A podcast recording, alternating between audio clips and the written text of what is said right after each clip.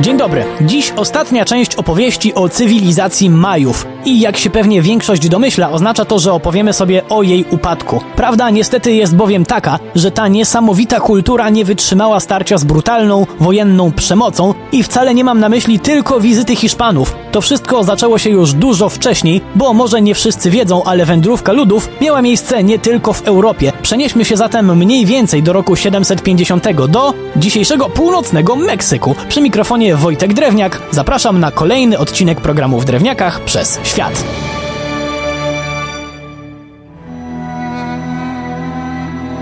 Tylko zaraz, czemu północny Meksyk, jak Majowie to gdzie indziej byli? Ano z tego powodu, że w tamtych okolicach żyły wówczas plemiona Chichimeków, które w okolicach wspomnianego już roku 750 bardzo urosły w siłę i rozpoczęły ekspansję na południe, robiąc po drodze wiele nieprzyjemnych rzeczy napotkanej ludności, bo jak inaczej nazwać rabowanie czy mordowanie. W związku z mało interesującą perspektywą zbliżającej się zagłady, Toltekowie mieszkający na południe od ziem agresywnych Chichimeków postanowili uciec jeszcze bardziej na południe i tym samym zaczęli napierać na półwysep Yucatan. I w ten oto sposób właśnie wędrówka ludów zapukała do bram Majów. I tu dzieje się coś, czego może nie wszyscy się spodziewali.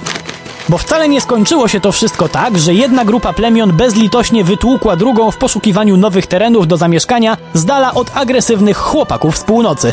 Otóż kiedy u nas Bolesław Chrobry zabawiał gości na zjeździe gnieźnieńskim, to hen hen za wielką wodą miało miejsce równie istotne polityczne wydarzenie. Bo to właśnie około roku tysięcznego Toltekowie i Majowie dogadali się, stworzyli federację miast państw, w której udało się odeprzeć tych złych Chichimeków. Wspaniała historia. Niby trochę tak, ale ten układ na dłuższą metę okazał się dla Majów zgubny. Bo mimo, że Majowie byli kulturowo i technologicznie zdecydowanie lepiej rozwinięci, to szybko dali się zdominować Toltekom, którzy byli najzwyczajniej w świecie lepsi w bitce, a czasy były takie, że niestety miało to coraz większe znaczenie dla ogólnego bezpieczeństwa państwa, jakie stworzyli. Nie minęło zatem wiele czasu, jak elity za sprawą kolejnych małżeństw się ze sobą wymieszały i powstała kultura majo-toltecka, która coraz mniej przypominała dawne, złote czasy. Czemu? Bo tolteccy przywódcy uznali, że może i te prastare miasta usłane świątyniami są faktycznie bardzo ładne, ale jednak o wiele praktyczniej byłoby je przerobić na bardziej militarne placówki. Czy wszystkim się to podobało? Pewnie nie, ale faktycznie czasy były takie, że nie ma się mają co dziwić, że wybrali mniejsze zło. Na północy nadal nie było bezpiecznie, pojawiły się nowe formy poddaństwa, na znaczeniu przybierało tam niewolnictwo. Majowie nie mieli złudzeń, że bez Tolteków nie dadzą rady.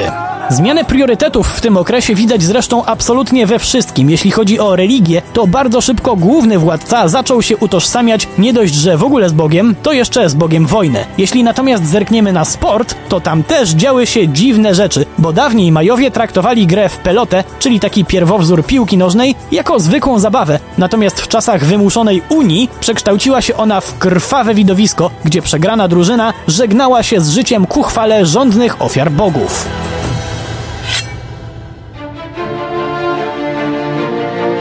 Nie brzmi to wszystko pięknie, jednak nie można zaprzeczyć, że rządzenie twardą ręką sprawiło, że na półwyspie mieszkańcy mogli się czuć bezpiecznie przez ponad 200 lat.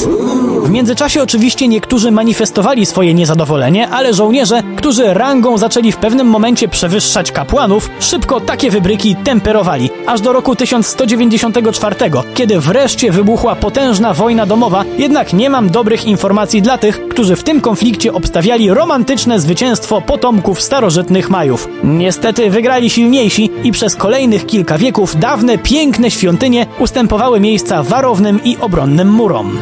Rządy twardej ręki wymuszonego panującego nie mogą jednak trwać wiecznie i my Polacy wiemy o tym najlepiej, spoglądając na historię naszych powstań. Jednak takiego powstania jak na Yucatanie w okolicach 1441 roku to nawet my nie rozkręciliśmy. Zapanował demoniczny chaos, a kiedy kurz opadł, to okazało się, że władzę dzierży dynastia Tutul-Ksiu. Przy czym nie udało się zebrać wszystkich ziem do kupy i stworzyć jednolitego państwa.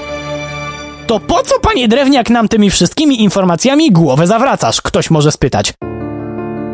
Bo za tej dynastii stało się coś bardzo ważnego. Powstała biblioteka, w której zgromadzono kodeksy Majów i jeszcze inne dzieła świadczące o dokonaniach tej cywilizacji. To właśnie do tej biblioteki wpadł w 1562 roku Hiszpan Diego de Landa i kazał wszystko spalić. Jednak potomkowie autorów tych wielkich dzieł, które do naszych czasów zachowały się tylko w kilku egzemplarzach, nie załamali rąk. Mimo, że raczej nie podejrzewali, że uda im się wygrać, to walczyli dzielnie, a ostatni punkt oporu Majów upadł dopiero po ponad 150 latach. To imponujące, że historia Majów skończyła się dopiero w 1697 roku, ale to też niesamowicie przykre, że w ogóle się skończyła. Przy mikrofonie był Wojtek Drewniak.